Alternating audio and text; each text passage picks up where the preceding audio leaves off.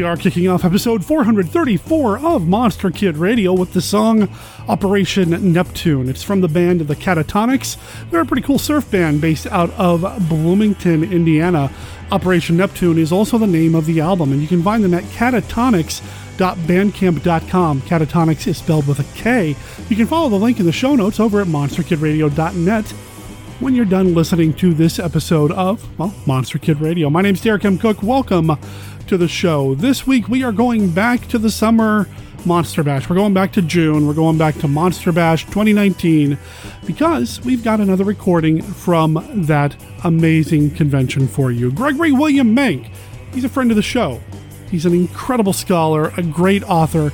The guy knows his stuff, and he gave a presentation at this past Monster Bash all about the subject of one of his most recent books, The Actor Laird Cregar. Laird Cregar was nominated for Raleigh Awards both this year and last year here on Monster Kid Radio. He's a severely underrated actor, and I'm excited to share this recording with you. I actually didn't even get to see the presentation myself at Monster Bash. I was at the Monster Kid radio table pretty much the entire time. Thanks to Michael Ramsey, friend of the show, listener of the show, and just all around great guy, well, we now have this recording to share with you. And of course, Mr. Mank gave us permission to play this recording of his presentation here on the show. I hope you enjoy it. Also, in this episode, of course, we've got some of the regular segments that we've come to know and love here Professor Frenzy's Bedtime Stories, Kenny's Look at Famous Monsters of Filmland, and Dr. Tongue's World of Monster Collectibles. That's all coming up too. I want to mention real quick at the top of the show, though, and I'll probably mention it again at the end of the show. If the intro and outro seem a little bit more compressed than normal, that's because it is super hot here in Portland, Oregon right now. We got into the upper 90s and I don't want to keep the air conditioner off that long. So I'm going to try to do this short and sweet, get in and get out, and call it good before we go into the bulk of the show. Start thinking about Twitch. I'll bring it up at the end. But if you have access to Twitch, that might be something you want to, uh, well, stay tuned to hear about. Let's get into everything. Here we go, right now. Let's do it.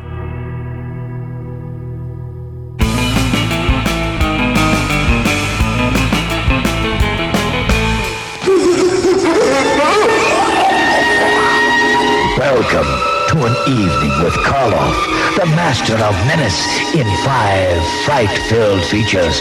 Watch breathlessly as the coffin opens to release terror duck.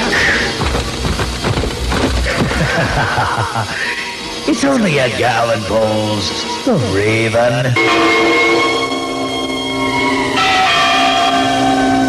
Join Boris Karloff in the most gruesome day of the undead, Black Sabbath. Two more blood-chilling delights, Die Monster Die, and who knows, you may die, laughing at the comedy of terrors. Five of Karloff's creepiest capers in nightmare colors. And you are invited. If you rebuild it, tilt it, they will go. They burned it down. If you rebuild it, they will come. You didn't hear them? Beg your pardon? The voices? Pete? If you rebuild it, they will come. They blew it up. If you rebuild it, they will come. They demolished it. If you rebuild it, they will come. But horror has a permanent address. Welcome to my home. The House of Frankenstein lives. You see, uh, we began a project a few years ago, but unfortunately it was it was interrupted, and we're most anxious to take it up again. In September and October, the Fire and Water Podcast Network presents a Supermates tradition, covering four classic horror films and four related comic book adventures. I must find more victims before my work is done. You need look no further, Vampirus. We'll take the Bat Jet to the Hall of Justice and transform the other Super Friends. Featuring an all-star cast. James Spader, Are you crazy? Jack Nicholson, Oh, just marking my territory. Anthony Hopkins, She lives beyond the grace of God, a wanderer in the outer darkness. Lon Chaney Jr. One becomes accustomed to the darkness here. Michelle Pfeiffer, You're afraid that when it gets dark, you'll attack me. Vincent Price. Let's uh, see what the rest of this mausoleum looks like. Gary Oldman. Enters freely of your own will and leave some of the happiness you bring. Winona Ryder. I almost feel pity for anything so hunted as this count. Peter Cushing. I am a doctor of medicine, law, and physics. To the best of my knowledge, doctorates are not awarded for witchcraft. But if ever they are, no doubt I shall qualify for one. And Keanu Reeves. Doctor! This Halloween, visit our field of screams at the scenic House of Frankenstein, where terror is only a listen away.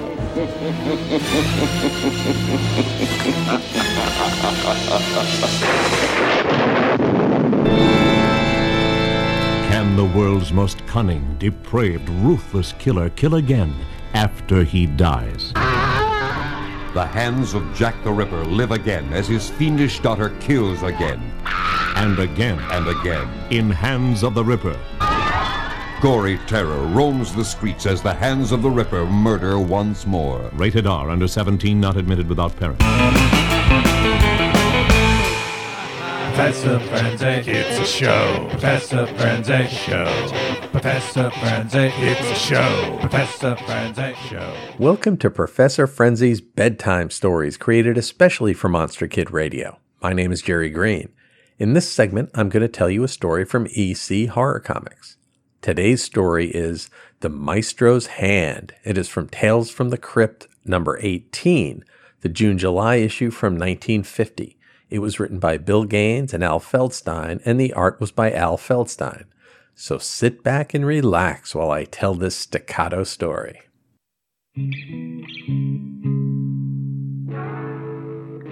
Dr. Hellman headed to a deserted log cabin in the woods to get some rest and try to forget all that he has been going through recently. There's a box on the doorstep.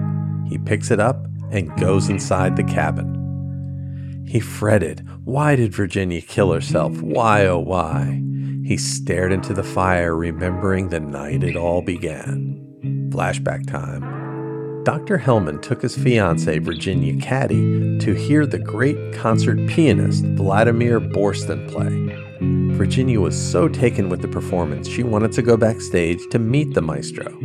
She did, and the pair made plans to talk at a future date. Virginia began meeting with Vladimir secretly, and the two fell in love. Virginia told Dr. Hellman that she was calling off their engagement as she was going to marry Borstein. Hellman did not take the rejection well, but what are you going to do? One night, the great pianist cut his hand badly, and Virginia suggested he go to her ex for some emergency surgery. Dr. Hellman wouldn't still be mad, would he? Hellman gave Vladimir a knockout needle and sent Virginia home. He then returned to the sleeping pianist and removed his hand. When he awoke, Borstin was distraught. He cursed Hellman for removing the hand and fled the office. The next day, the newspapers reported that the maestro Vladimir Borstein threw himself in front of a subway train and killed himself.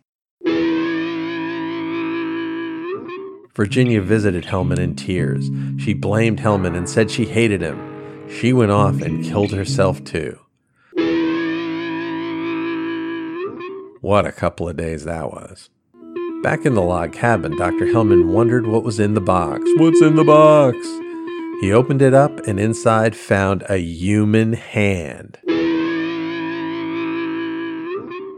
The hand leapt out of the box and wrapped around Hellman's throat. He pulled it off and threw it into the fire, but it just crawled up the chimney. It got back into the house, played piano for a little while, and escaped into the fire once again and crawled after the bad doc. Hellman tripped over an ottoman trying to get away, and while he laid on the floor, the hand found its way to his throat and squeezed. When the police found him, they saw that Dr. Hellman's own hand was gripping his throat. He strangled himself. The end. I hope you enjoyed that out of key story. So, did the hand come to life and strangle Hellman, or was it all a figure of his guilty imagination? Who knows? I love the supernatural aspect of the story. Disembodied hands are one of my favorites since Thing from the Addams family. The doctor got what he deserved. I get that he was upset about losing his fiancée, but you gotta stick with the Hippocratic Oath. That was out of line. I also appreciated the hand taking time to play piano in the log cabin. It's good stuff. All in all, this is a tightly told story that doesn't waste a panel. As usual, Al Feldstein delivers great illustrated storytelling. Hellman is shown with almost spirals around his eyes behind his glasses. He looks hypnotized by his jealousy. Virginia is a blonde femme fatale beauty, and Borstein is a mustachioed, kind of Latin looking lover boy. A great trio that goes bad. If you're interested in a copy of Tales from the Crypt Volume 1, the book can be purchased on Amazon and you can find a link to buy it on the MKR website. I hope you enjoyed the story. My name is Jerry Green, and you can find me on my podcast, The Professor Frenzy Show, where we talk about new indie comics, and Bat Books for Beginners, where we talk about historical Batman and Bat Family comics. You can also catch me on Twitter at Professor Frenzy and search for Professor Frenzy on YouTube, where you can find The Professor Frenzy Show and some exciting projects we have coming up. Stay tuned and thanks for listening. Professor Frenzy, it's a show. Professor Frenzy show. Professor Frenzy, it's a show. Professor Frenzy show. The man they are burying in a subterranean world of horror is a victim of the oblong box.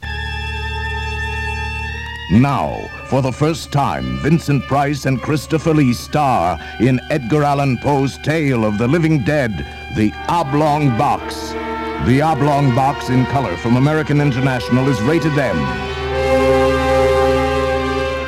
Have you heard? Black Clock Audio Tales is a daily podcast that reads you a story, either a whole short story or a novel, a chapter or two at a time. Join us for our exploration of old ghost stories, supernatural fiction, horror tales, folk tales, fantasy, gothic horror, weird fiction, and cosmic horror. And don't forget to join us for our monthly show about the Cthulhu mythos at the end of the month. Black Clock Audio on Instagram, Twitter, Facebook. Black Clock Audio Tales, part of darkmyths.org. Thank you. The cold, glossy pages of True magazine call the killer shrew the world's most savage mammal. You'll never venture into a forest alone after you see The Killer Shrews with James Best and Ingrid Goude, motion picture horror masterpiece. The Killer Shrews.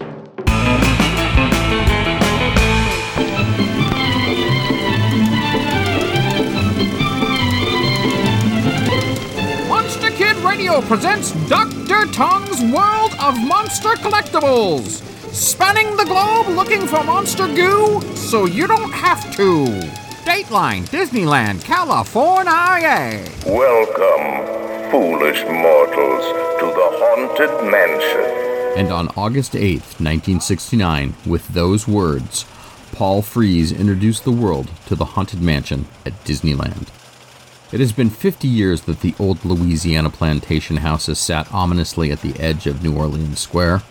Outside is all nice and neat and well kept, but there are a few subtle hints here and there that something's not quite right with the old place.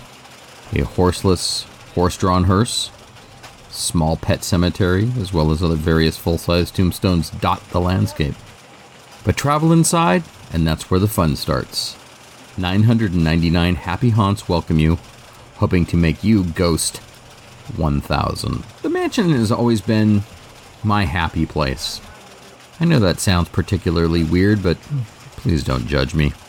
I wrote it when I was a very young lad in the early 70s and then again visited in the late 90s. It is a glorious place to visit and then visit again and again and again. Say about 15 times in a day, that was my record. And this led to a rather sizable Haunted Mansion collection that I have amassed over the years. And I gotta tell you, Disney is not making it any easier now. With the 50th anniversary of The Old Girl unfolding earlier this month, Disney did not disappoint with merchandise for the event. It was a virtual landslide of goods. Several exclusive items were made available to guests that ponied up the dough to attend the official all night 50th anniversary event in the park. T shirts, pins, handbags, coffee mugs, puzzles, and more were the norm for the event. Some of the more eye catching and in demand items were the in park large figural popcorn bucket, water bottle, and beignet holder of Phineas, Gus, and Ezra, the hitchhiking ghosts. And then there was that exclusive Madame Leota glow in the dark pop from the folks over at Funko. If you missed out on the fun, head on over to shopdisney.com and see what they have left from the celebration. I have my eye on that vinyl record picture disc once it comes back into stock.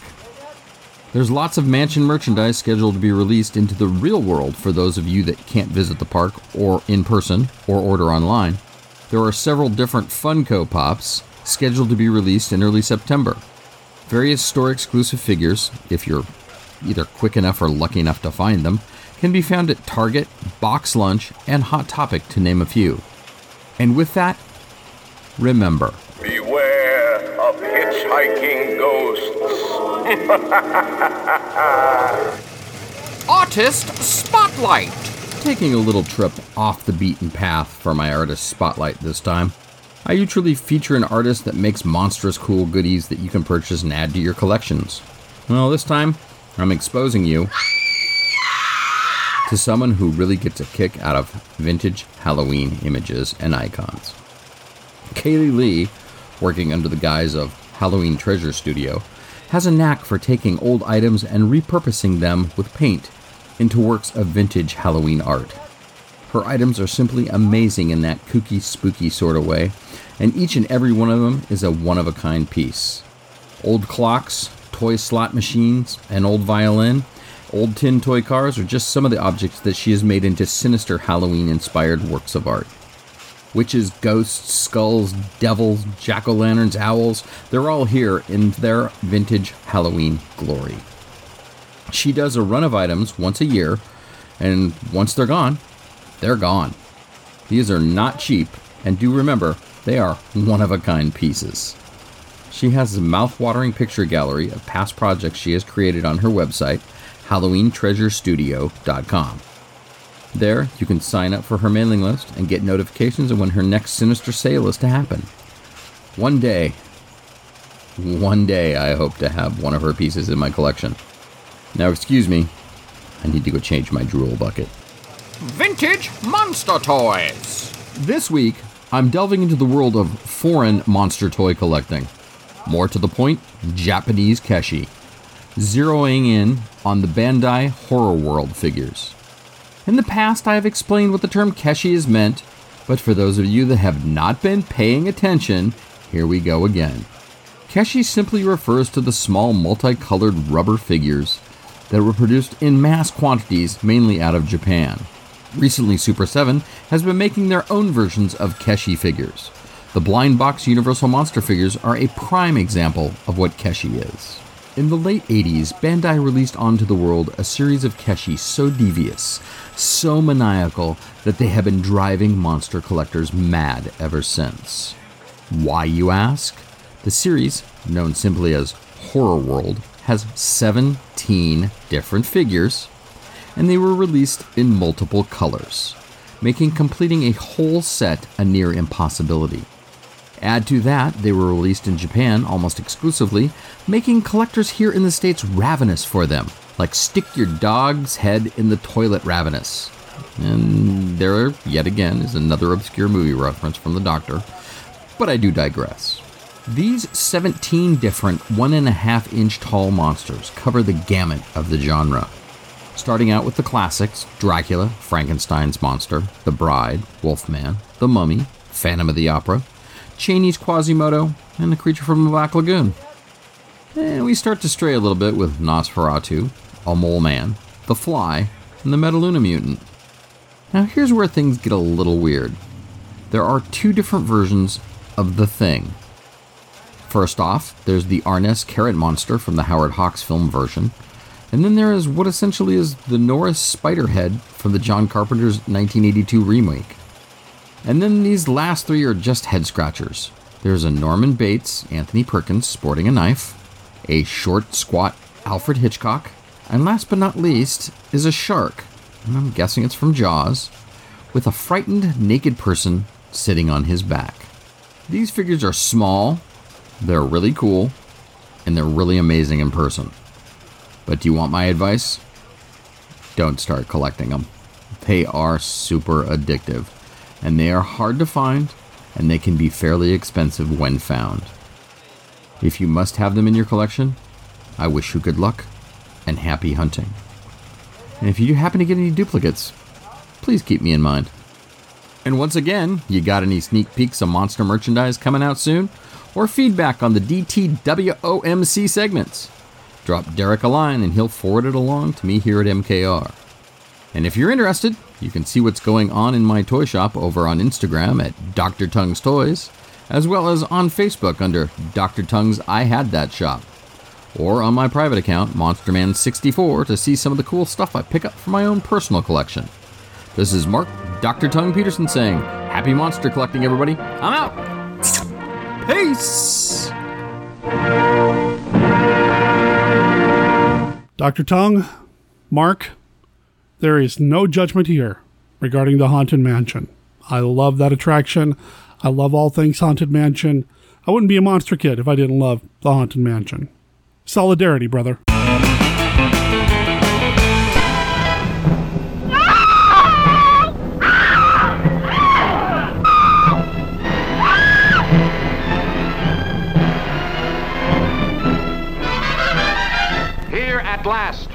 The amazing authentic story of Jack the Ripper, the unknown killer whose mass murders shocked the world.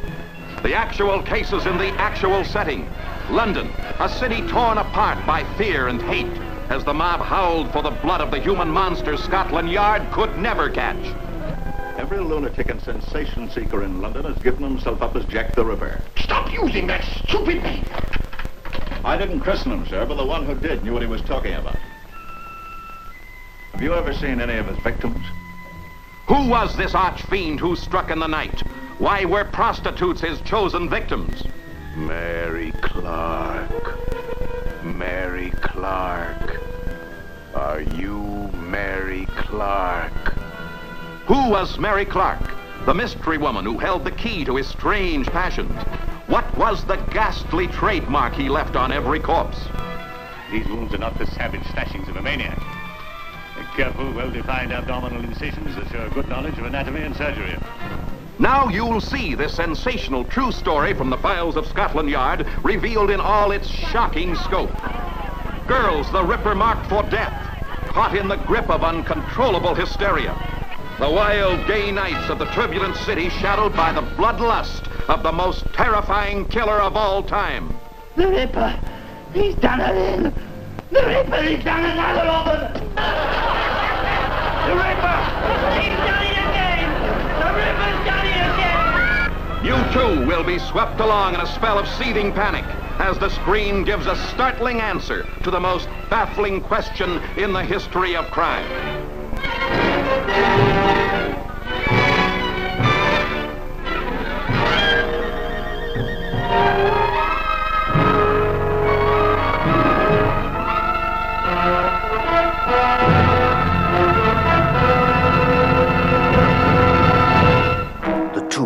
Terrific names and scream evil. Together in one shock show. Horror of Frankenstein and Scars of Dracula. Your ticket entitles you to be frightened out of your wits at no extra charge. Horror of Frankenstein and Scars of Dracula. In color, rated R. Zombies. Halabi. Halab. From award winning author Stephen D. Sullivan, White Zombie, a new novel based on the classic motion picture. What do you see? Neil asked. Madeline peered into the wine glass, pretending to be a fortune teller, and for a moment her head reeled. She did see something within the depths of the cup. Terrible dark eyes staring up at her, boring into her mind, the eyes of that awful man they'd encountered in the road. You see? She felt dizzy now, really dizzy, and her throat was tight, as if cold hands were closing around her neck. What is it? Neil asked, concerned. The eyes burned into her. She couldn't breathe. I see, she managed to gasp. Death. Available now in print and all ebook formats. Find it on Amazon, Smashwords, Drive-Thru Fiction, and other quality outlets. Also available in a special edition, including the complete movie script. Grab White Zombie before it grabs you. Details at sdsullivan.com. There is no other way.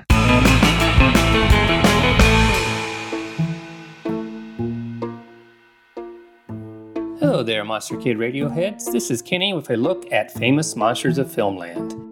This week, we will continue our issue by issue look at how films we have seen before or have not seen yet were featured in FM. Today's issue is number 4 from August of 1959. Only one film received an article length feature, and that was 1932's The Mummy with Boris Karloff.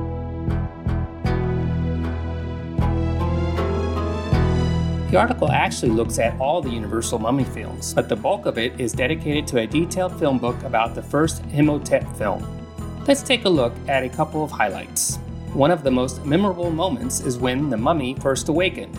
Here is how it is described in FM number 4. The mummy's hand, in the case nearby, moves about the length of an ant.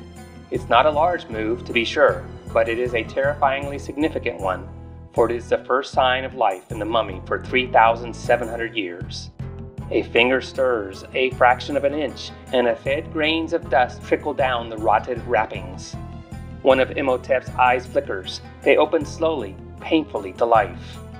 Noted Egyptologist Walter J. Dougherty reported at the time This is the top screen chill I've ever had, this heart stopping moment when the mummy comes to life. A San Francisco newspaper reporter observed Children whooped and hollered at the opening night performance. The teenage sons and daughters of those children of 1932 are no doubt holding this magazine in their hands right now. The picture's thrills are strong enough to satisfy the most exacting juvenile critics, and its plot and treatment along the lines of the Tutankhamun curse are more than sufficient for adults. Young Norton ages into old Norton in a horror packed half second as he glances up to find the living mummy at his side, hand outstretched, saying, Good evening, my name's Imhotep. Could you direct me to the nearest pyramid? Well, the dialogue didn't run exactly like that, and after all, an editor's memory can be forgiven for getting hazy after 27 years. But Norton really did go off his rocker when Karloff shuffled out of his upright coffin and over to the table. The shock was so great that Norton burst into hysterical laughter.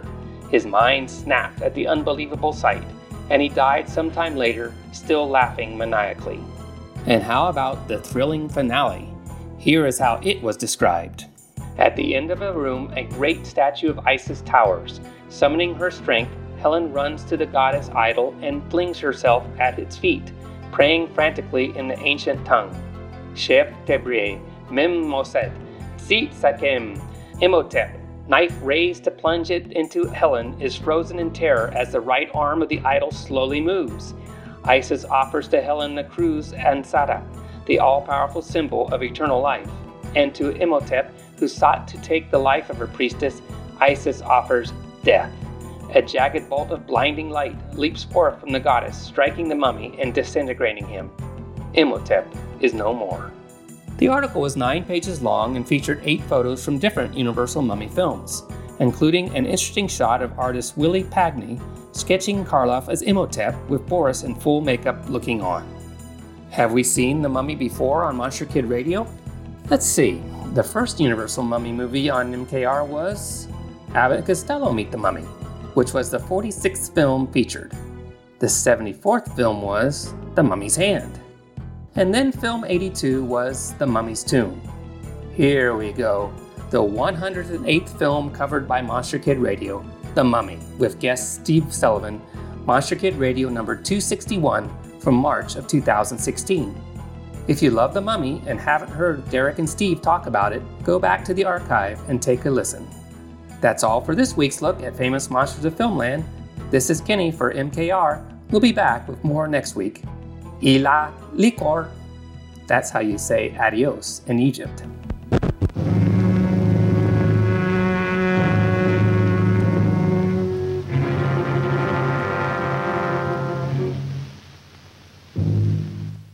Death, eternal punishment.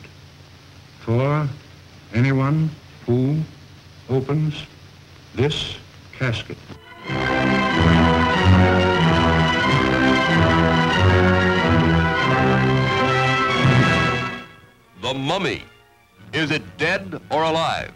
Human or inhuman?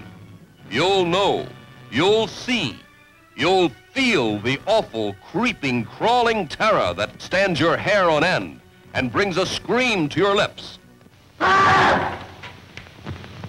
There's nothing on earth like the mummy.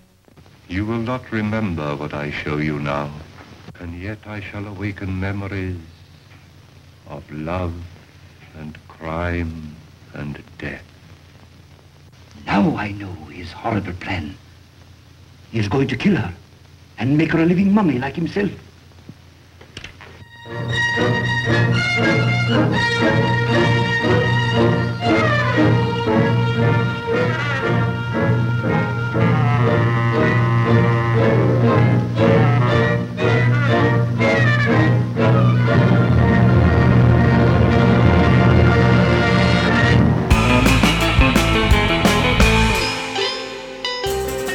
Hello, this is Rod Barnett, the host of The Bloody Pit, the podcast about eclectic film from across the decade. On The Bloody Pit, we've covered Godzilla movies, Doctor Who movies starring Peter Cushing, The Outer Limits, Fu Manchu, Doc Savage, old radio shows, my favorite movies of all time, a Lucio Fulci film or two, 1970s science fiction movies, and a long series on the films of Italian maestro Antonio Margheriti.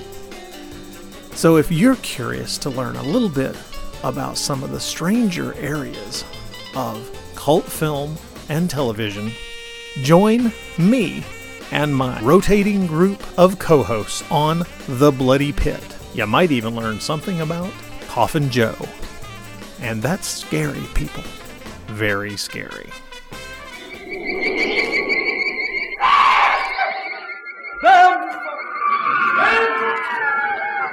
Watch out for them!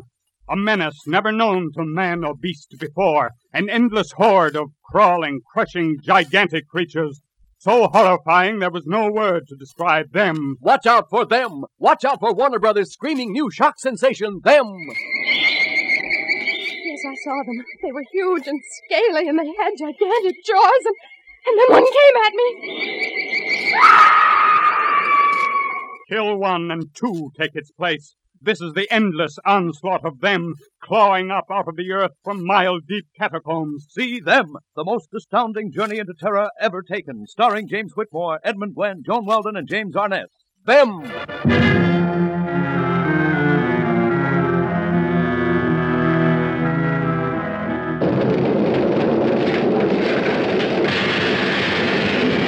It's alive! It's alive! It's alive! It's alive!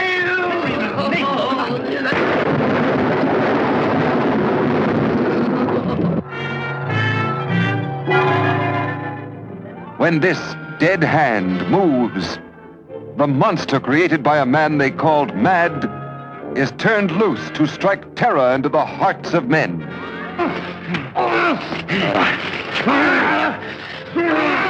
To shock women into uncontrolled hysteria. Elizabeth!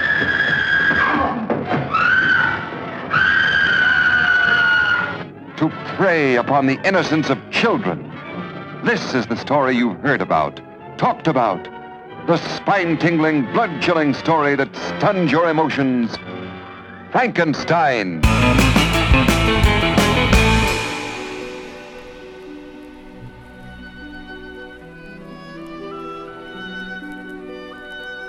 This is Count Dracula, and I'm here to offer you a friendly warning. Derek and his guests often get excited, and occasionally this results in revealing key plot points of the movies they're discussing. You know how the children of the night, ah, I mean monster kids, can get sometimes. So consider yourself warned. And don't come begging to me to kill them for their transgressions afterward. I have more pressing issues to take care of, like that pesky Van Helsing. We're so happy to have historian and writer here, Greg Mank.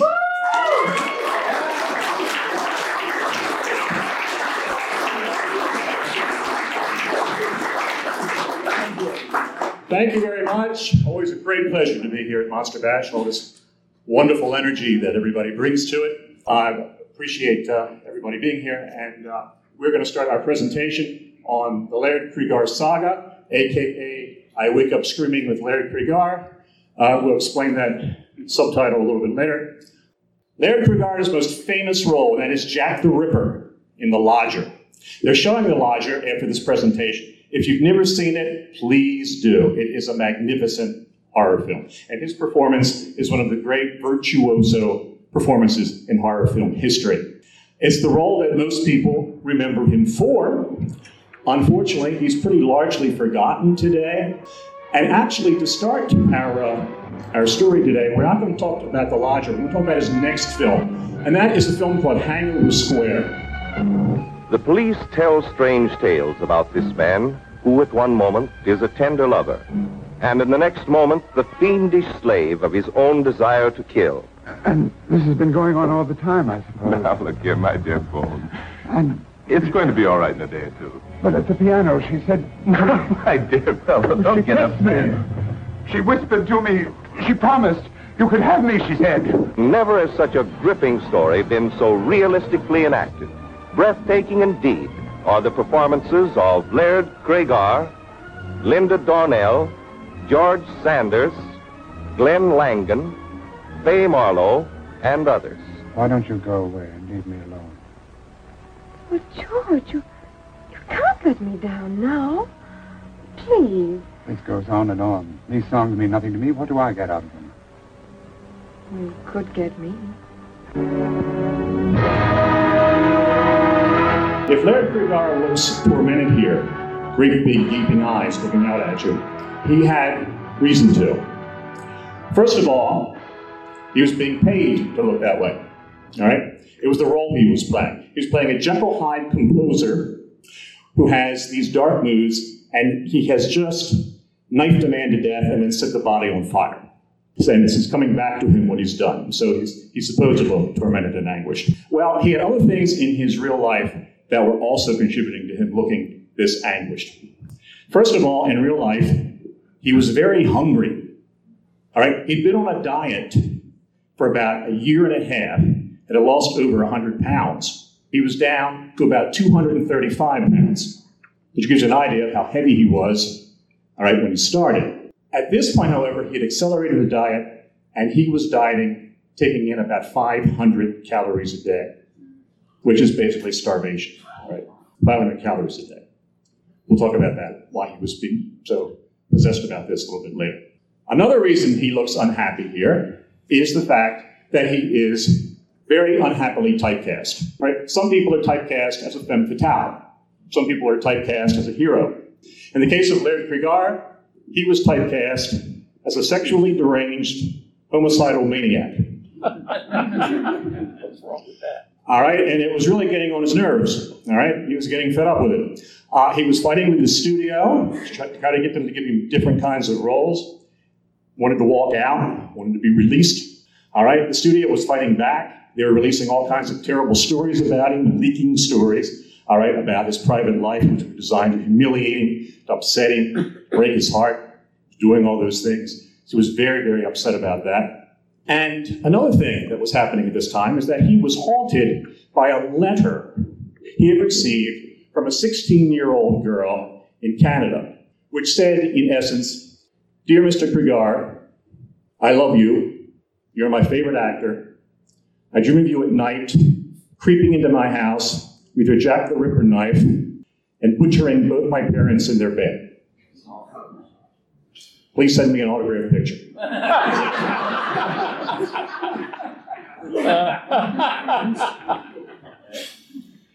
So, all this is wearing on the poor man. And he decides he is going to, while he's making this picture, completely change everything about himself. All right, he is going to keep dieting on this terrible diet, get very slender. He's going to have plastic surgery, change his face. All right, he's going to have a complete transformation. He's going to become, as the expression goes that he uses, a beautiful man.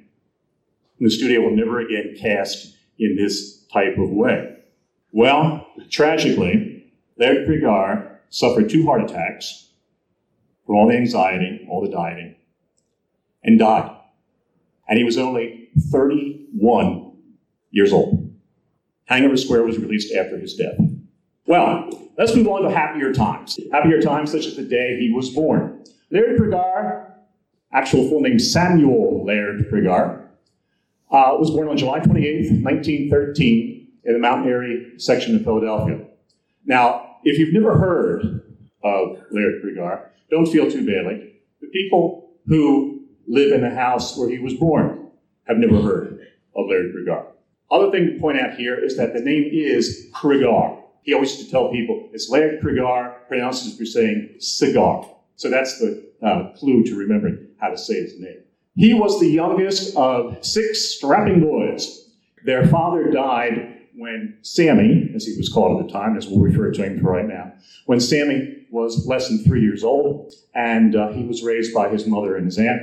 And although the family had no connection with the theater, Sammy used to say, from my very first moment of consciousness, I knew I wanted to be an actor. Right? I had to be an actor. In 1920, when Sammy was seven years old, Dr. Jekyll and Mr. Hyde came out, Sammy, of course, being a little kid, wasn't allowed to go see it. It was way too racy and horrifying for his mother to allow him to see it. But he heard about it. And of course, he heard about how John Barrymore did the transformations from Jekyll to Hyde without any makeup. Well, of course, Barrymore did obviously use some makeup, but nevertheless, a lot of it was the expression, all right, and the body language and that sort of thing. And so Sammy heard about John Barrymore doing this, and he was really impressed. Barrymore also was a Philadelphia boy. All right, so he thought, I want to grow up and be just like John Barrymore, even though he actually had never seen him perform. What he did do, however, is that when the other kids were out playing, Sammy, at the age of seven, would go up to neighbors' houses, knock on the door. Adult would answer the door and say, Yes, Sammy, what do you want? Sammy would say, Would you like to see me do Dr. Jekyll and Mr. Hyde? And the adult would say, Well, yeah, mm-hmm, all right. So Sammy would do what he had heard John Barrymore did. All right, I mean, you know, he'd pantomime, you know, drinking the potion, and he'd grab his neck and shake his head around and jump up in the air and fall on the neighbor's porch and roll around, all right, and carry on. And then he'd get up and he'd look up at the neighbor and he'd distort his face, you know, something like that, and look up at the neighbor. Right? And the neighbor would look down at him and say, "Very nice, Sammy. Very nice. I think I hear your mother calling you. and off you go. We jump ahead almost 20 years, 1939.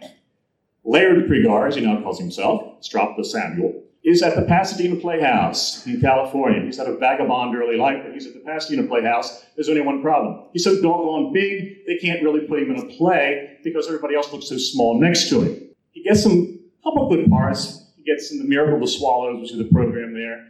The Great American Family, another one. But basically, he is so big, he's considered, as he puts it in his own words, a grotesque. He's a grotesque because he's so big and so heavy.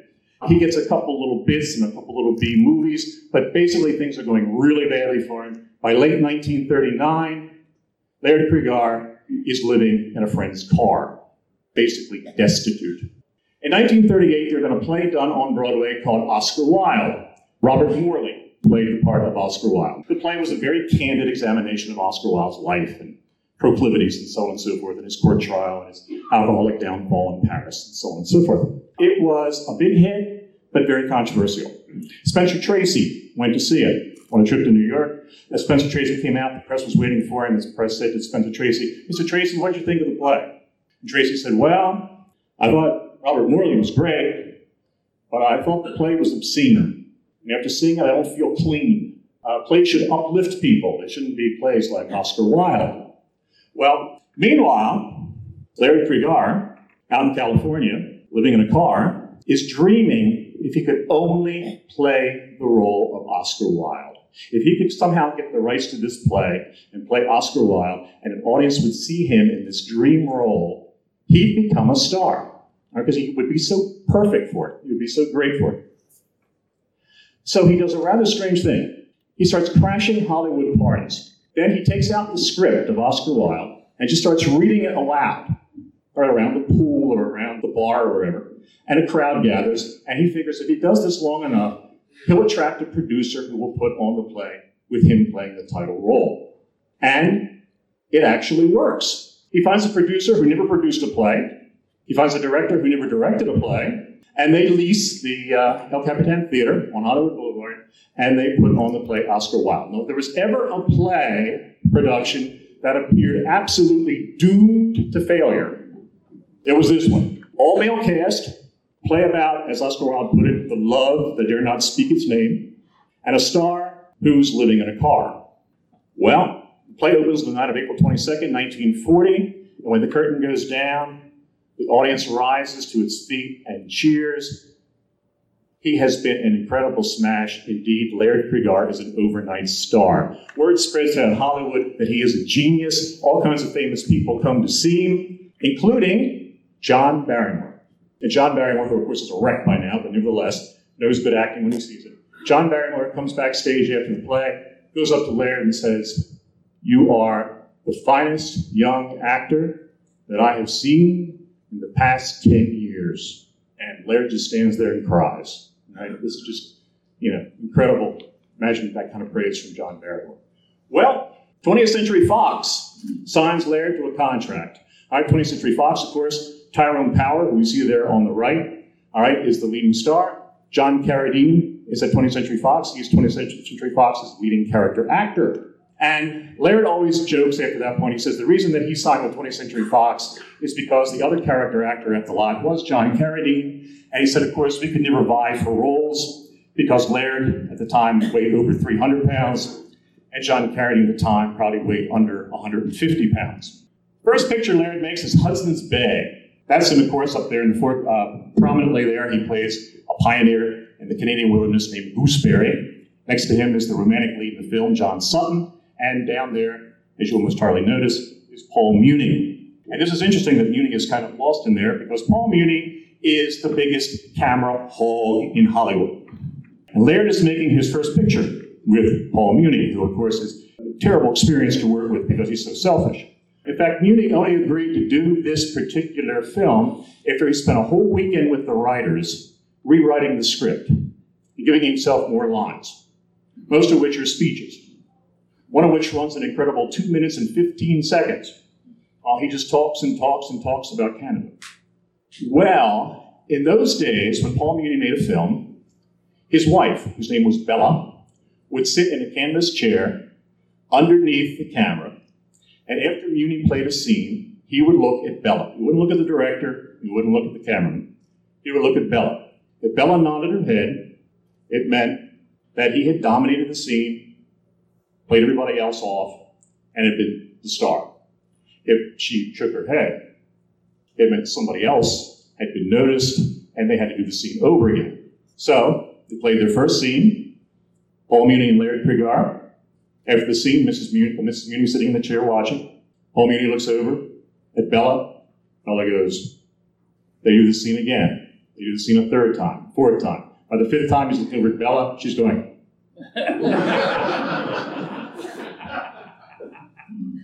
Laird's not trying to steal focus or steal scenes. He's just so good. He is so great. He's got such presence and everything else that you can't help but look at it. This goes on for a while. It actually gets to the end of the production, and the word is so out in Hollywood that uh, Laird has completely dominated the picture that Darryl Zanuck, the head of 20th Century Fox, puts Hudson's Bay back into production, try to give Muni more to do, shoot more scenes with Muni, most of which are filmed from the waist up, you know, with nobody else in the picture. Even that way, it's just too bad for Muni. Hudson's Bay comes out, is previewed around Christmas of 1940, and the critics basically say there's this great, terrific new giant of a character actor in movies. His name is Laird Cregar. He practically walks away with Hudson's Bay. And by the way, Paul Muni is also in the movie, if you happen to notice.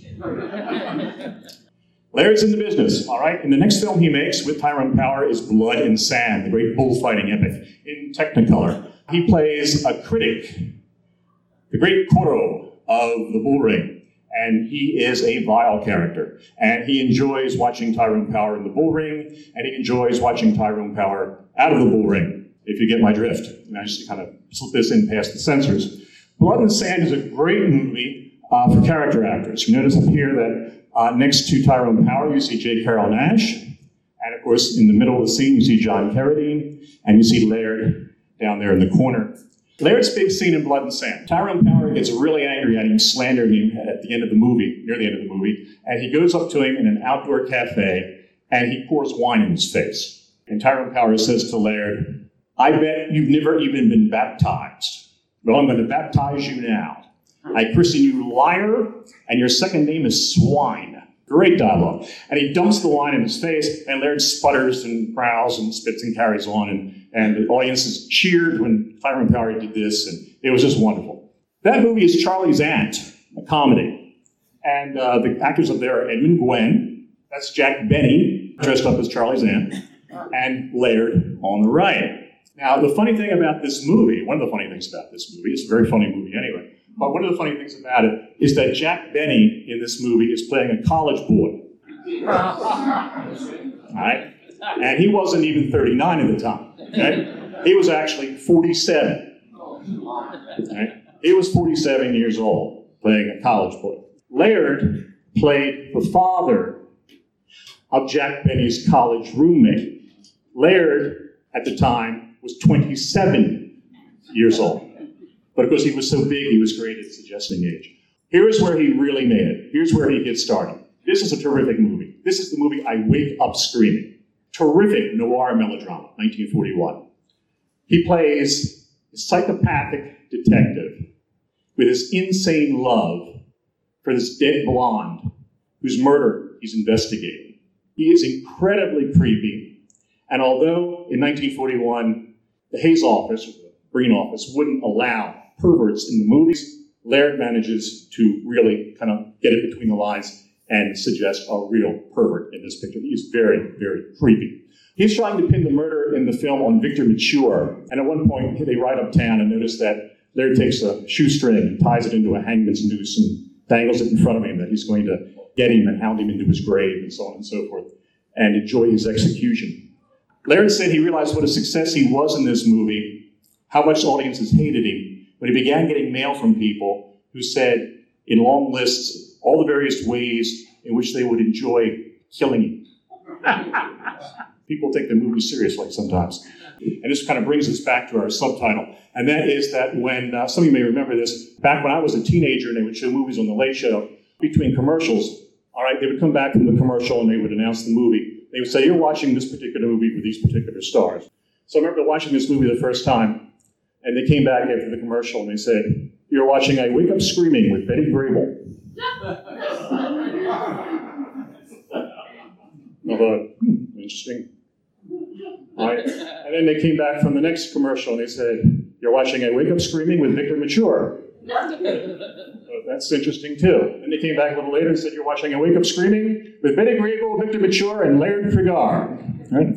That's a real big bed, right? And up screaming with all of them. Uh, at any rate, at this point, he's a big star, big character actor star. 20th Century Fox starts loaning him out. He's loaned out to RKO for Joan of Paris, in which he appears as a as a Gestapo uh, villain. At the end of the picture, he slaps Michèle Morgan's face really, really hard. He's in This Gun for Hire with Alan Ladd. Uh, he plays sort of a comic villain in that, although he uh, he's, he's, a really pretty wild character again. Sets up Alan Ladd for assassination. This Gun for Hire again, great noir melodrama, 1942. And he's really doing well. He's in other movies for 20th Century Fox and so on and so forth. So, we're talking about his professional life. Now that Laird Cregar is a star, what can we talk about about his private life?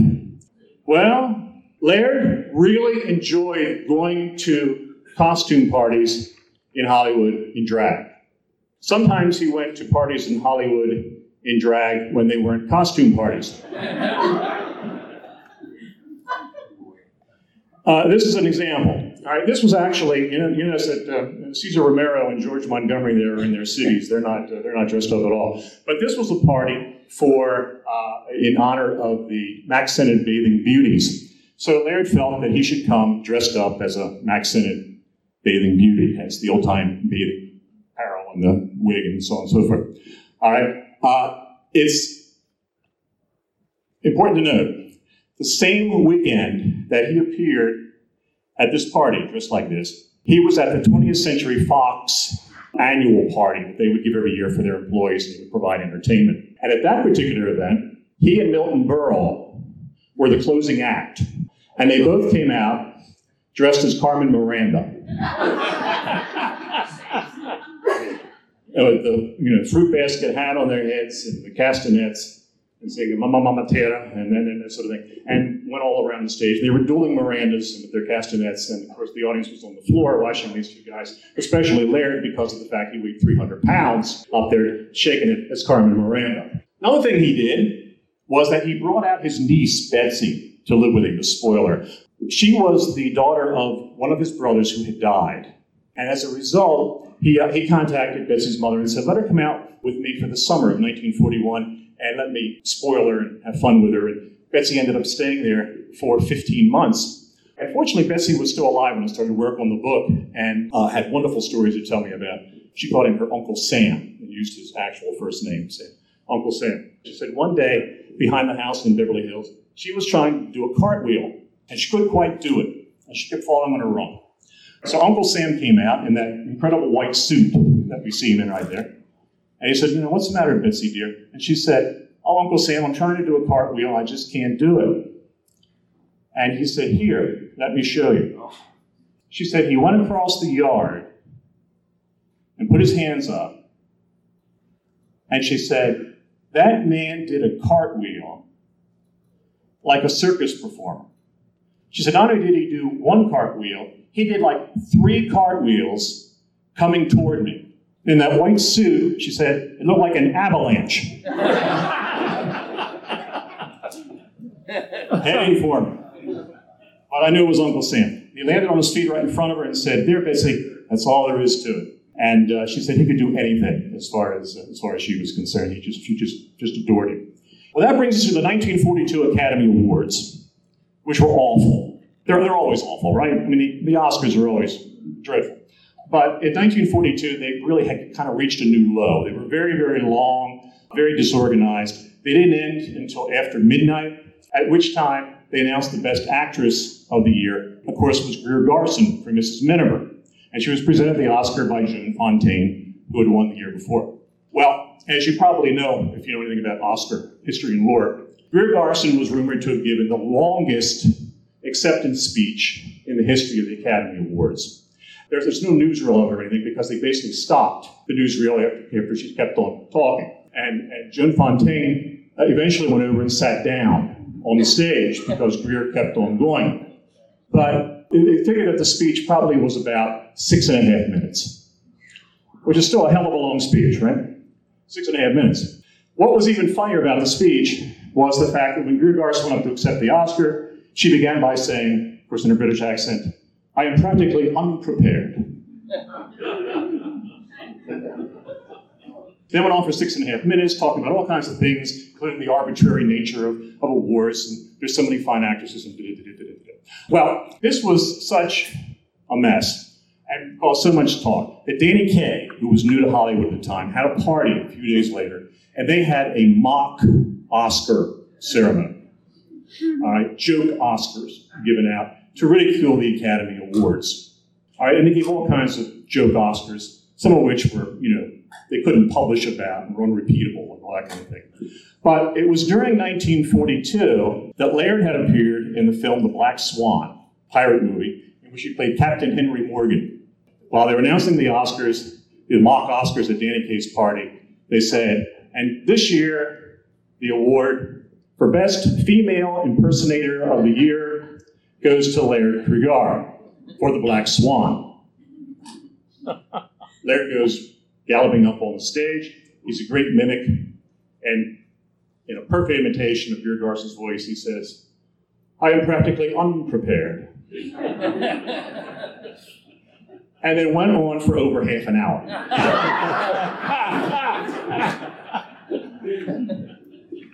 Thanking everybody and saying things like, you know, uh, awards of this nature are so arbitrary because there are so many fine female impersonators in Hollywood. It's unfair to pick me out, that sort of thing. It goes on and on. And of course, what happened was, Greer Garson later said in, in, in her later years, said, the reason everybody remembered that I spoke for so long wasn't because I actually spoke for so long, it was because of that Laird Cregar, all right, at that party. You know, and he ridiculed my acceptance speech, and a lot of people at the party, so they all began believing that I really didn't speak that long, when actually I did. It was him, all right? It was his fault. So anyway, he also would volunteer at the um, in, in Hollywood at the Hollywood Canteen, and uh, he would be a busboy, go down there and work, and very jolly, and, really enjoyed doing his part. He, of course, wasn't able to serve, be in the service because of various health problems related to his weight. So he's doing really fine. He's having a very interesting, colorful life in Hollywood at this point, doing very well in his career.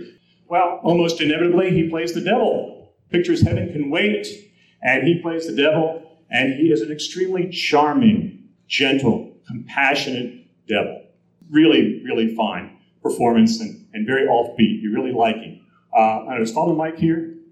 Yeah, well, if you watch this film, you might change your mind about the devil. Right? Because uh, he's, he's a really nice devil, and, and you, you, you'd like him. All right? That brings us to The Lodger. Now, as far as The Lodger goes, this is, I, I think, a terrific movie. I, I, I think the best three horror films, in my humble opinion, of the 1940s are The Body Snatcher, number one, The Lodger, number two, and Hangover Square, number three. Of course, I'm very prejudiced because of the actors who are in them. But I think they're the top three. But um, this is a, a really fantastic movie. There's several factors about The Lodger which are really interesting and, and rather unusual for the time. One of them is the aspect of sex. Merle Oberon plays a dance hall girl, and she and her girls do a dance called the Parisian Trot, which is basically a can-can. And uh, one of the critics in New York, when the film comes out, says, you have to see this movie so that you can see Merle Oberon do her remarkable front view can-can. Because this was really racy stuff. Merle Oberon, when she dances, she shows off her legs and her stockings and her really lacy panties and all this stuff. You know, the censors are going crazy about this in the movie, but they got by with it. All right, so a lot of a lot of sex content. Also, interesting facet in this movie is that the women can't scream. That's because we know in horror films, you know, Fay Wray, Evelyn Ankers, all the rest, they scream like crazy, right? They're always screaming. In this movie, the women are so scared they get vocally paralyzed and they can't scream. This is Doris Lloyd, uh, who in fact uh, was a good personal friend of Laird Cregar, uh, playing the victim. This is a great scene where you see her being killed from the Ripper's point of view and the camera coming in and jerking all around and everything. And she's trying to scream and she just cannot scream for help. And the other aspect of it that is remarkable is Laird. His performance in this film is just absolutely breathtaking. And he, the way he builds it is quite incredible because at the beginning he's very soft-spoken and very gentle and very shy and by the end of the film he is this rampaging monster all right running through the theater and george sanders trying to catch him george sanders keeps shooting him and he won't stop. All right he just keeps running. Well again one of the critics said you know in this film uh, Laird Cregar's jack the ripper takes more bullets than frankenstein's monster ever had to absorb. And and he just is, is brilliant. But also something else that he does in the film that is really really cool.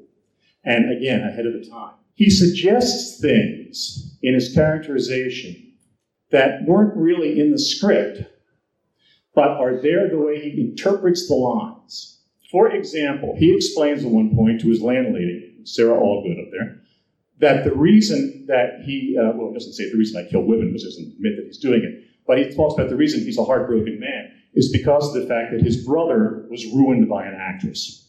And the way Laird plays the scene the way he looks at this cameo of his brother and the way he talks, the way he uses his voice and expression and everything, you really get the impression that this man was in love with his brother, incestuous relationship with his brother. And a lot of people pointed that out when the movie came out, and since this kind of kind of took it and kind of you know tuned it up to a whole other level of weirdness in the picture. Uh, remarkable to watch. Maybe the best way to talk about his performance in The Lodger, which again they're going to show after this talk, and would be best just to see the movie, uh, is something that happened during it. Laird was very good friends with the actor David Bacon and David Bacon's wife, whose name was Greta Keller. She was a German Austrian singer.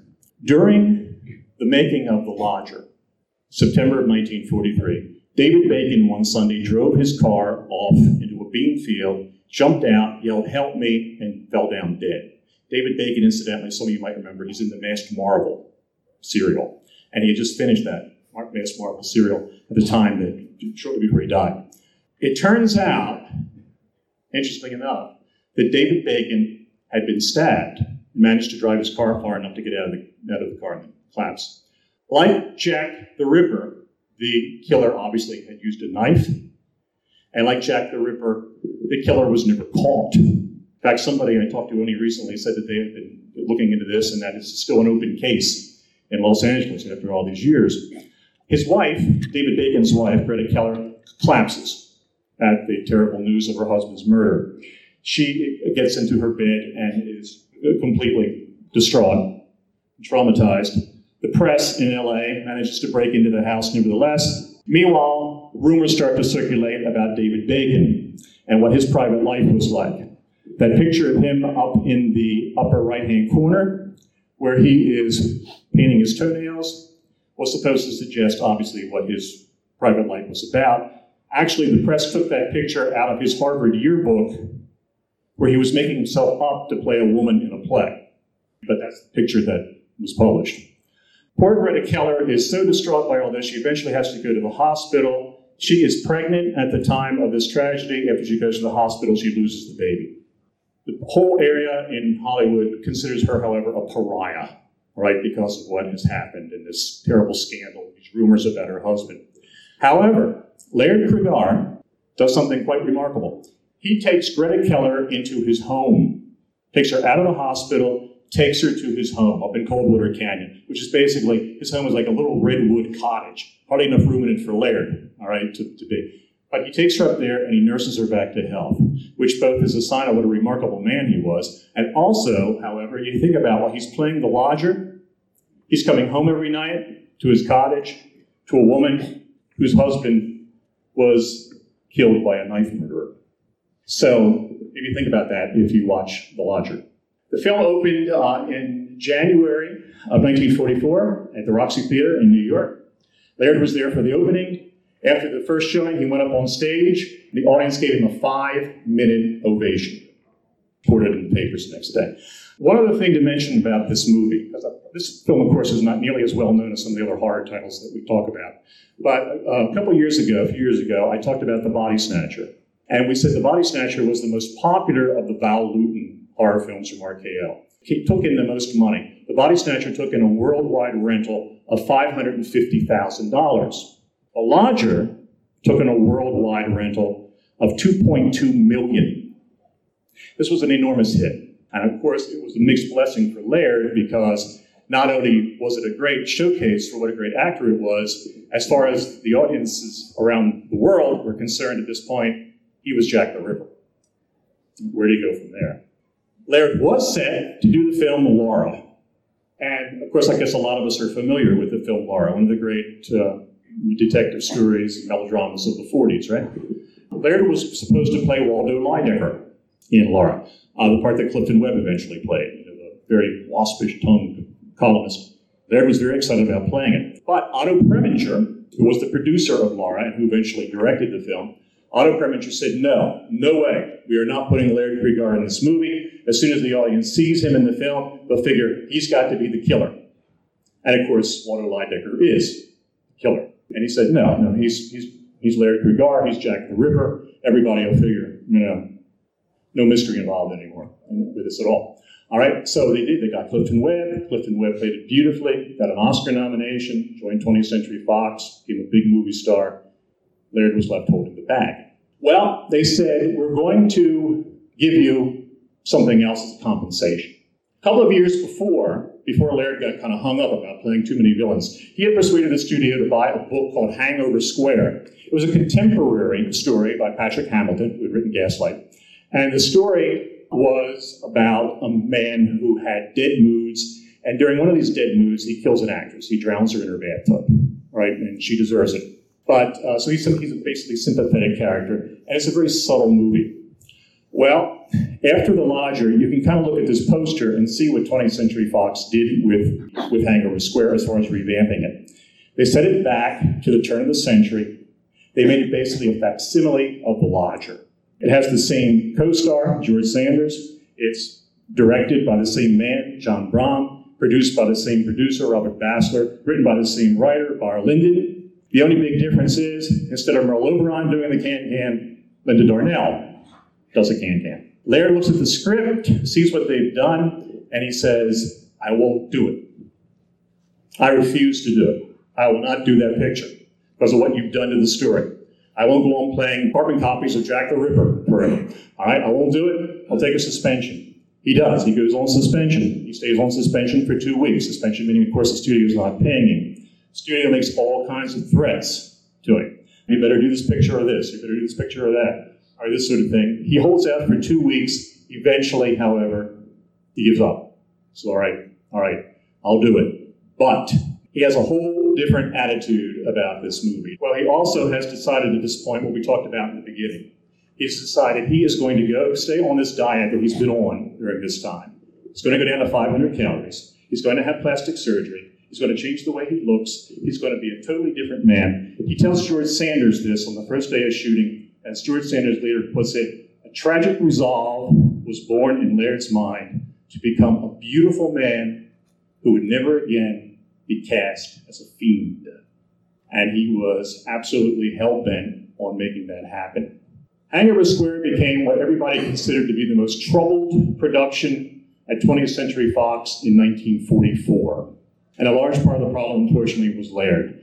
He was very temperamental, very short-tempered. He'd always been charming on the sets before, but now he was uh, he was a terror. Right? He fought with John Brahm about everything. He was just completely losing it because, in addition to the dieting, he was taking pills, dangerous drugs that would accelerate his weight loss, and he was basically a walking nervous breakdown. Additionally, he had trouble with his lines, which had never happened before. He had big trouble with his lines because he was becoming a very sick man. Right?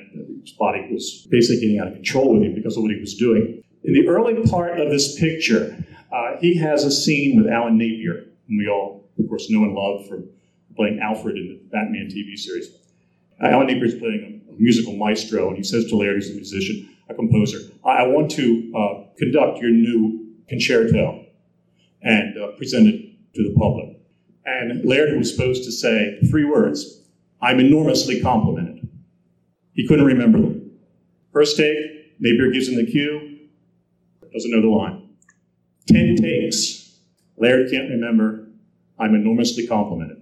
If I didn't get to the 11th take, and instead of Laird saying, I'm enormously complimented, he does come out with the line, but instead of saying, I'm enormously complimented, he says, I'm enormously complicated which God knows is the truth, right? And everybody on the set just falls on the floor laughing, all right, because they know he is enormously complicated. But the producer comes down, so they hear we're having problems, we're having trouble with Mr. Cregar, and he calls lunch early and they take him off to compose himself uh, and to cool down because the heat on the set at this point is 104 degrees. It, looks things look really bad. Linda Darnell, as we said, plays the uh, vixen in this movie, the villainess, the femme fatale. And uh, she is really, really fine, uh, very, very lovely and, and very fatal. Uh, it, I always laugh. There, uh, Time magazine, when it reviewed the film, ran a picture of Linda Darnell and said that she, uh, Linda Darnell has become Hollywood's most rousing portrayer of unhousebroken sex. now, I, I, want to pursue that a little bit. Um, Father Mike, yeah. I was going to say, how many people come to confession to you and say, Bless me, Father, for I have sinned. Last weekend I had unhousebroken sex. You, you get that a lot? Seal of confession, I cannot say. You cannot say. but I'm in right. Can imagine the penance you give them. Yeah. Yeah. But uh, she's very good. Well, Laird was just in awe of Linda Darnell. Uh, he just thought she was the most beautiful woman. And, and, and had said that, you know, years before when she was out there, whenever Linda Darnell was around, Laird could barely talk. He just was just in awe of her beauty. Well, there's a scene in this film in which Laird strangles Linda Darnell. Then he takes her body, dresses it up as a dummy, and burns it on the Guy Fawkes bonfire. It's a great horror centerpiece in the movie. Well, during production, Laird suddenly says, I'm not going to strangle her in the movie. Uh, you, you can have her strangled and say that I did it, but I, I don't want to play the scene. I, I, I don't want to be seen on screen strangling Linda Darnell. I won't do it.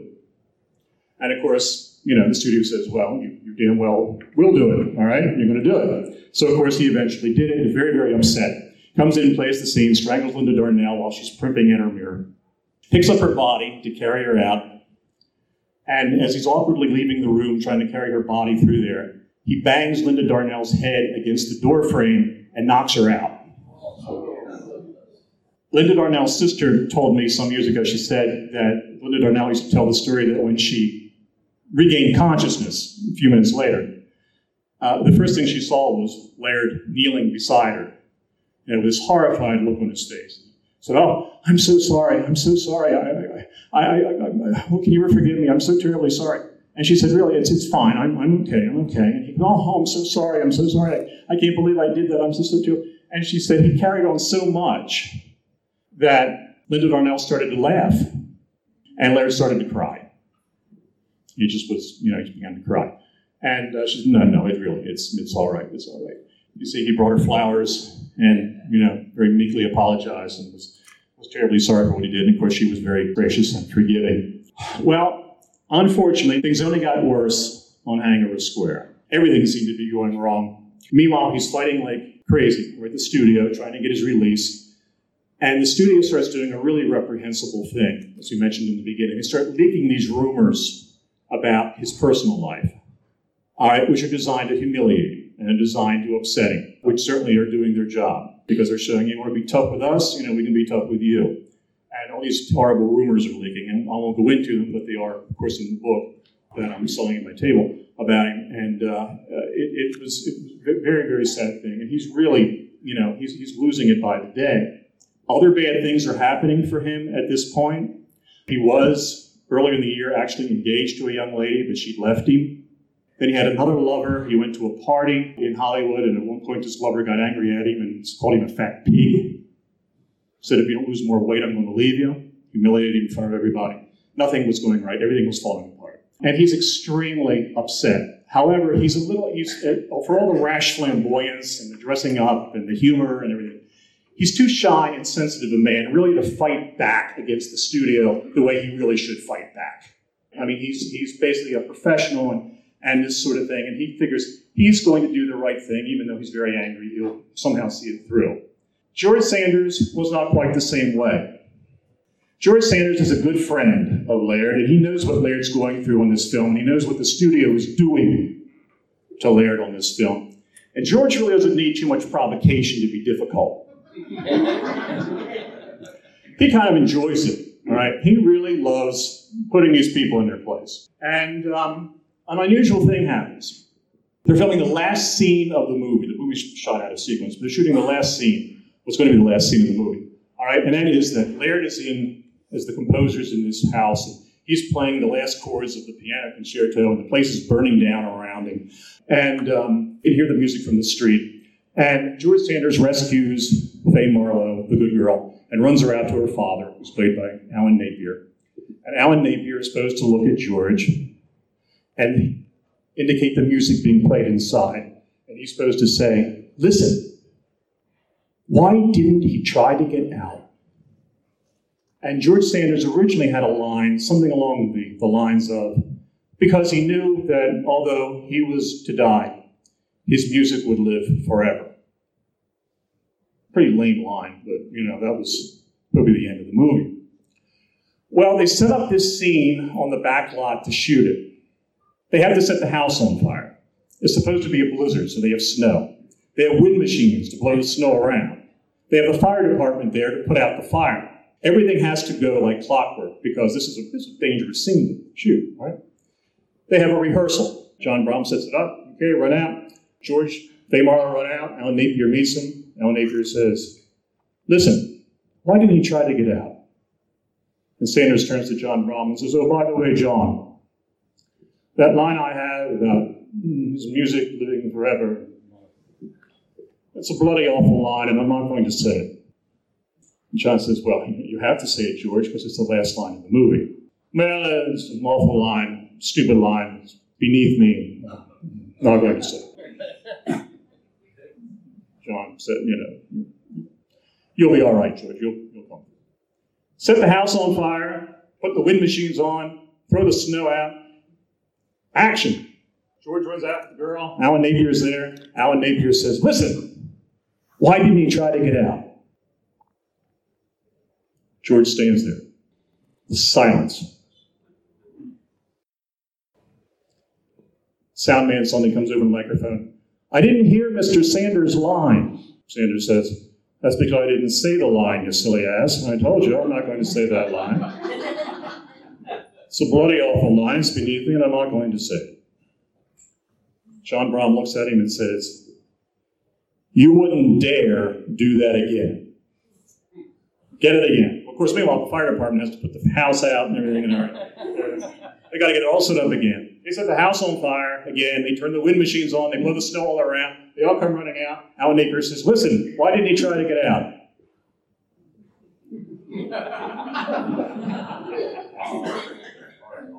Silence. Cut! Sound, I didn't hear Mr. Sanders' line. I'm not saying the line, you fool. I'm not saying it's an awful line. Alan Napier said, I don't know how often we shot the scene that night. The director figuring George would eventually say the line, George wouldn't say a damn thing. Gets to be after midnight, there's not much house left to burn, right? not much snow left to blow around. George goes over and sits in his chair. Gets somebody, sends somebody to get him a blanket. They bring George the blanket. George puts the blanket up around him, puts it back, goes to sleep. John Brahm calls the producer, Robert home and says, We got a problem. Sanders won't say his line. Okay, you get him? No, I can't get him to say his line. You got to get over here and get him to say his line. So, of course, the whole company's waiting, including the fire department. So, Robert Bassler comes over. It's like 2 o'clock in the morning. It's cold. Bassler comes through the streets, goes up. Where is he? Where is he? Where's Sanders?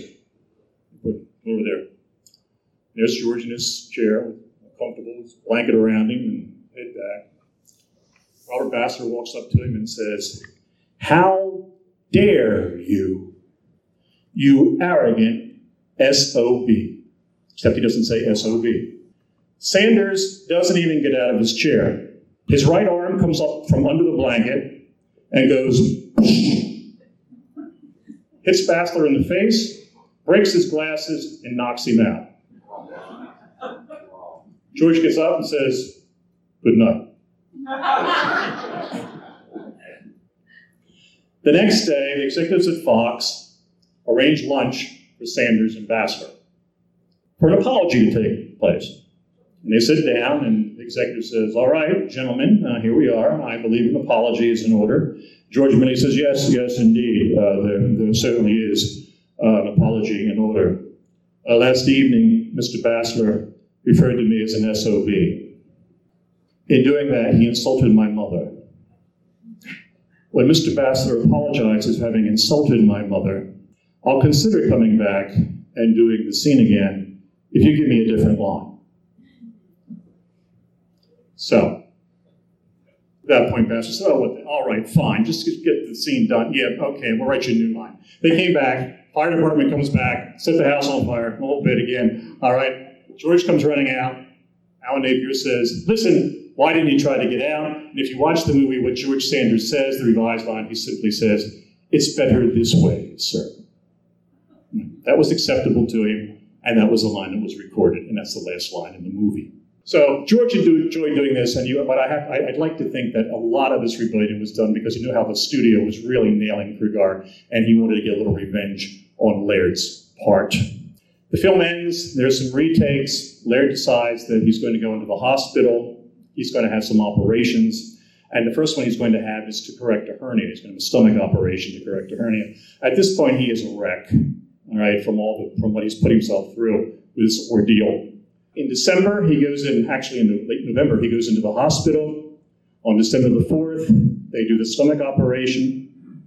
On December the 9th, 4 o'clock in the morning, Laird Cregar has a heart attack. They call his mother, his aunt, they come to the hospital, of course. They think he's rallying because after all, he's still a young man, he should maybe survived a heart attack. But at noon, he has a second heart attack, and the death watch begins. And at 4:52 p.m. on the night of December the 9th, Laird Cregar dies, and he's only 31 years old, as we noted. The funeral takes place at Forest Lawn in the burial. It was a private funeral, uh, and the eulogist at the funeral was, interestingly enough, Vincent Price. Was asked by Laird's mother to deliver the eulogy, and of course, Price was a very, very eloquent man. I'm sure he gave a beautiful eulogy, uh, but uh, I don't. I've never been able to find it. I get the impression he must have given it probably to the family right afterwards, and the newspapers weren't there to report it. So we don't know what he said. But George Sanders later put it very well. He said Laird Cregar was an actor of great talent who was virtually assassinated by Hollywood. Well, we have one little follow up to this story, personal story, and that's this. I have a lot of people I consider my very favorite actors. Laird Cregar is one of them, and he has been since I was seven years old. And my dad and I saw the last 15 minutes of The Lodger on television, and I remember seeing Laird rampaging through the theater. And I said to my father, as I always do when we saw the movies, "Who's that actor?" He said, "That's Laird Cregar." And I always asked the same question: Is he still alive? Because lots of people we saw in Shock Theater weren't still alive. Is he still alive? And I said, No, no, he, he died a long time ago. I became very interested in Cregar, and a very strange thing happened. At significant times in my life, his movies would appear on television. And he only made 16 movies, so it was kind of odd that a Laird Cregar movie would come on. I remember that when I graduated from high school that week, uh, the night before graduation, one of his films came on television. I remember that uh, the week before I was married, one of his films came on television. Uh, this sort of thing. It kept cropping up. And then when I was 22, I decided to write an article about Laird Cregar, as much as I could find at the time. And Leonard Maltin, Yeah. great Leonard Maltin, all right, Leonard Maltin, I sent the article to Leonard Maltin, who at that point published the magazine Film Fan Monthly. All right, Leonard Maltin ran the article. On the basis of that article, I got paid work for writing, and so I kind of felt like, in a way, I owed my career to my interest in Laird Cregar.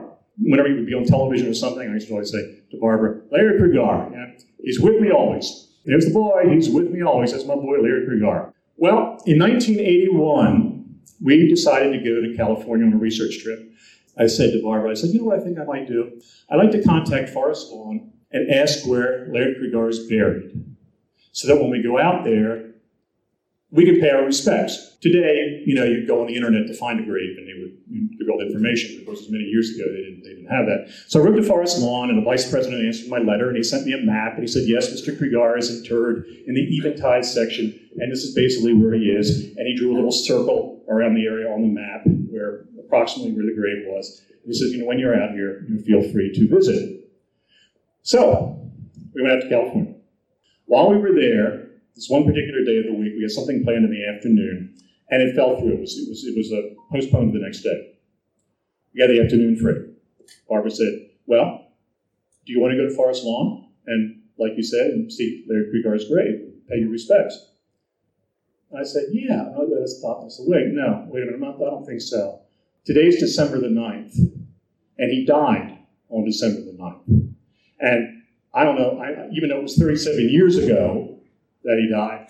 I, I might be intruding. You know, he might have family there or friends or something might be there on December the 9th. And so I don't know we should go. But anyway, we decided we go anyway. If you're all familiar with Los Angeles, you know that if you are driving on Sunset Boulevard, which is what we were doing, heading from where we were in Brentwood towards Glendale. If you get on Sunset Boulevard, it is east, west, right? Very hard to get lost on Sunset Boulevard. We got lost.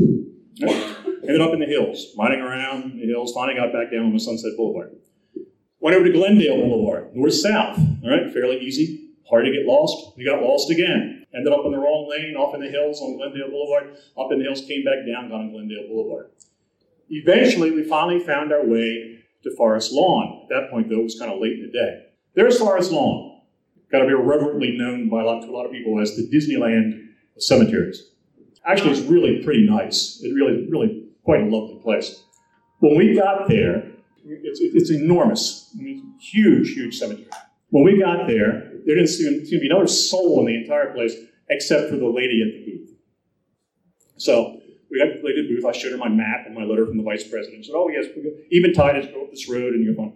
We drove up. I said, "Hey, how about that? You know, we're actually here. We're going to get out. We're going to pay our respects to Laird Cregar and his grave."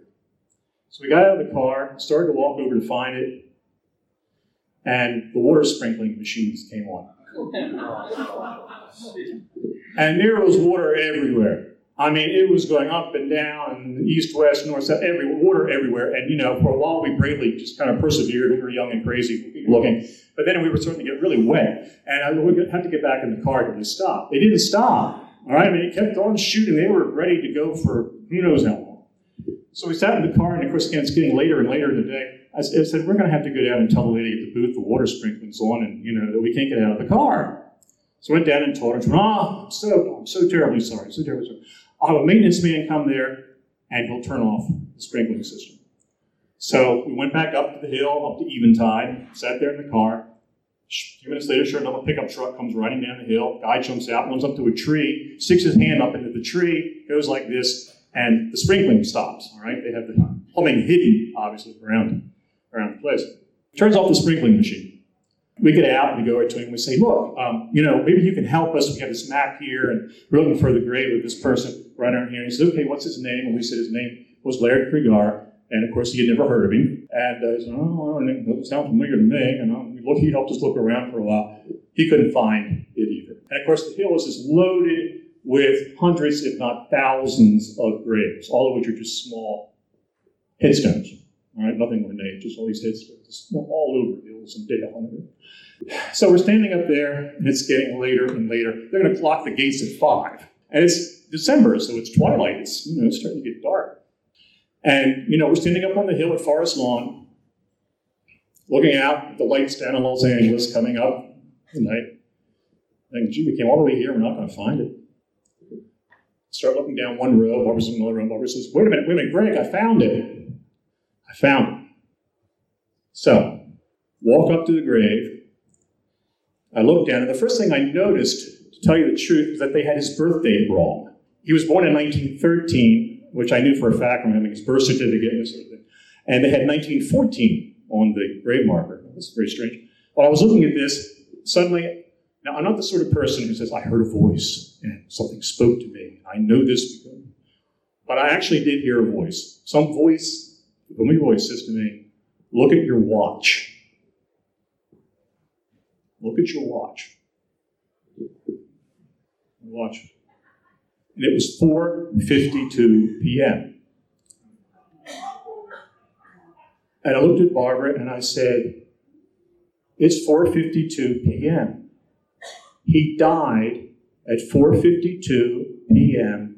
on December the 9th, and that's the precise moment we're standing at his gravestone. That's why we got lost on Sunset Boulevard. That's why we got lost on Glendale Boulevard. That's why the sprinkling system was on when we came up here. He's playing a trick on us, all right? he wants me to be here at this precise moment to freak me out. Because after all, he's with me always, right? He's pulling a stunt. Barbara says, Greg, read the inscription on the marker. Hey, I'm going to cut in here because this was a presentation with slides and things being projected behind Mr. Mank while he was giving the presentation about Laird Cregar. And he didn't read what was on the tombstone, so I thought I'd share it with you here. The tombstone actually says, I am with you always. A little chilling in a very cool way. All right, back to Greg. This was a message from the beyond, and he had really gotten me. And so I stood up there in Forest Lawn, almost in darkness at this point, and had a nervous breakdown. we eventually left once Barbara got me collected, all right, to leave. We eventually left, and it wasn't over. We then decided to go to a Mexican restaurant and drink margaritas all night to get over this. We were heading to the Mexican restaurant, and we got, again, we got diverted, we got stuck in traffic, and we got stuck at this one spot. And we were next to this real big building. And um, we were there like 20 minutes, you know, while they were trying to clear traffic out. Barbara was driving, just turns to me, and says, You know, we've been here a long time. By the way, what is that big building over there that we're, you know, stuck next to? I look over and see it. It's Good Samaritan Hospital, which is where he died. So he strikes again. right? Well, we went back another time, and I thought we're going to go in the morning when it's sunny, and every, and you know he's not going to. This time he'll he won't play any jokes or tricks or anything. All right, we'll just we'll just go.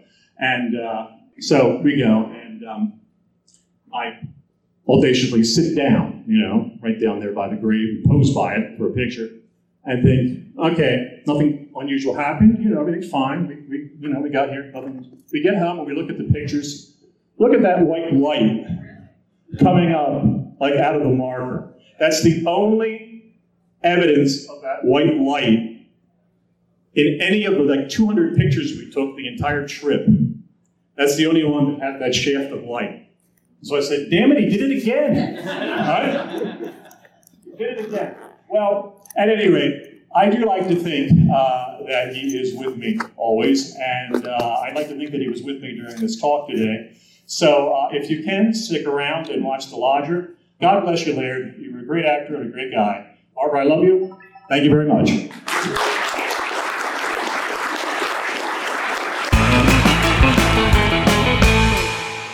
It has been written since the beginning of time that evil, supernatural creatures exist in a world of darkness. And it is also said, man can call forth these powers of darkness, the demons of hell.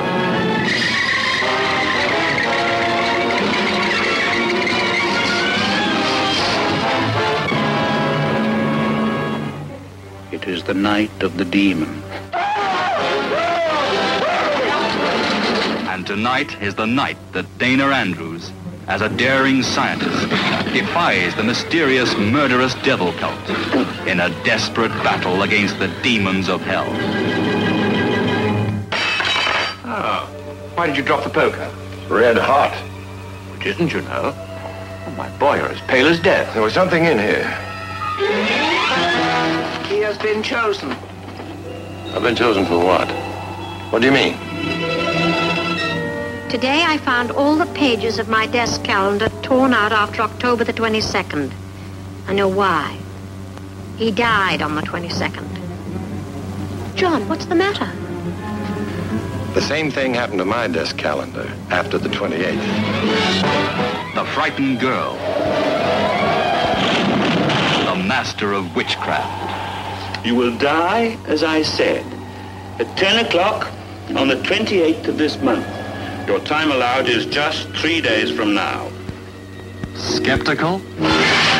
Don't make up your mind till you see this masterpiece of macabre magic. Because, after all, evil supernatural creatures really do exist.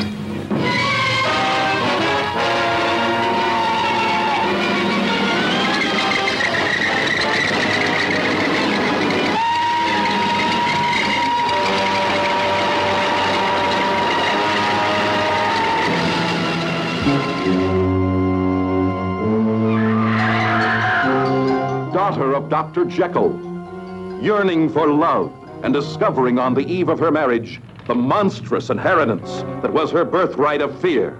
Oh, I still shudder when I recall that face, like some perverted mask of evil out of a legend of horror. Then then you saw him, Miss Hyde? Once, at the very last, just before the mob caught him, they almost tore him to pieces. The villagers broke into this tomb and drove a stake through his heart. Daughter of Dr. Jekyll, terrified that she become the disfigured thing that was her father, a vampire drawing sustenance from bestiality.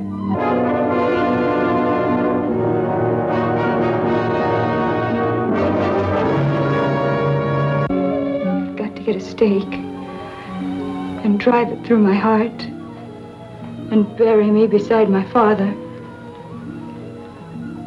Well, do it! Do I have to kill myself? If you love me, please kill me!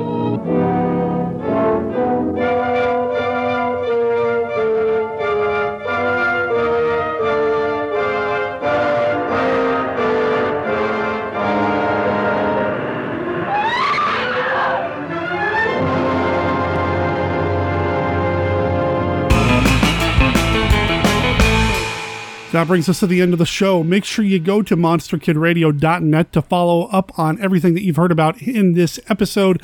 Links to the band, links to Gregory William Mank's books on Amazon, links to, well, pretty much everything that we've talked about here on the show. Our website is where you're going to want to go. You can also find our contact information over there. Our email address is monsterkidradio at gmail.com.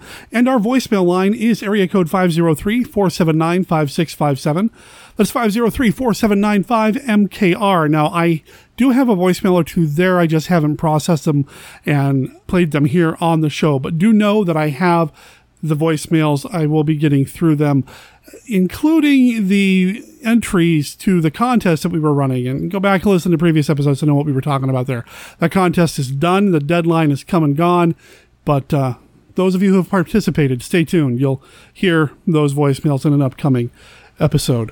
Also, speaking of previous episodes, Kenny mentioned an episode of Monster Kid Radio in which Stephen D. Sullivan and I talked about the movie The Mummy, the original Mummy with Boris Karloff back in episode 261. You know, for fun, I put a link to that episode in the show notes as well. You know, we've got a Facebook page, a Facebook group, a Twitter, a YouTube. Links to all of this can be found on the website. And at the top of the show, I mentioned Twitch. So we've been trying to come up with an alternative to Rabbit TV since Rabbit TV is pretty much gone at this point. If it is maybe just barely hanging on, but it's not going to be reliable for the Monster Kid Radio Halloween Virtual Crash, the Halloween movie watch along marathon. I wanted to have a site that would allow us to uh, stream movies and chat during Halloween because Halloween day, I'm doing nothing but playing monster movies all bloody day. Just needed to find a place to do it, and I think I think Twitch might be the way to go. And, you know, I've been kind of thinking about creating a Twitch TV channel thing for Monster Kid Radio anyway, so this just might be the kick in the monster pants I need to actually finally make that happen. The one downside, the one downside is that uh, Twitch does seem to run ads occasionally. But that just might be one of those things that we have to deal with as we watch all these movies together on Halloween. So if you have a Twitch account or don't, head over to twitch.tv, create an account or log into your account and just look up Monster Kid Radio. That's the username that I'm using over there. It's all one word, all lowercase. It's not going to have anything playing normally. I might have something going through it as kind of like a test, but yeah, just go ahead and subscribe or do whatever it is you do on Twitch to make sure that when Halloween rolls around, well, you're good to go to watch a bunch of movies. I haven't decided what movies we're going to watch yet. That's still something we're working on. So if you have any suggestions or recommendations, requests for what movies we might play during the Monster Movie Marathon watch along, well, get a hold of me back up about a minute or two to hear about the contact information or go to the website. I'm going to wrap up. I need to turn the air conditioner back on. So uh, let me leave you with this.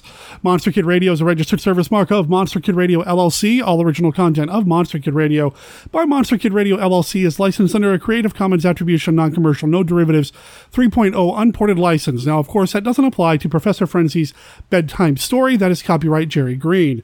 And the song Operation Neptune from the album Operation Neptune from the The Catatonics. That belongs to them. They gave us permission to play it here on the show. You're going to hear it again here in a second. Pay attention to our YouTube channel for an upcoming video announcing what's coming up next month on the show. My name is Derek M. Koch. Talk to everybody next week. Ciao.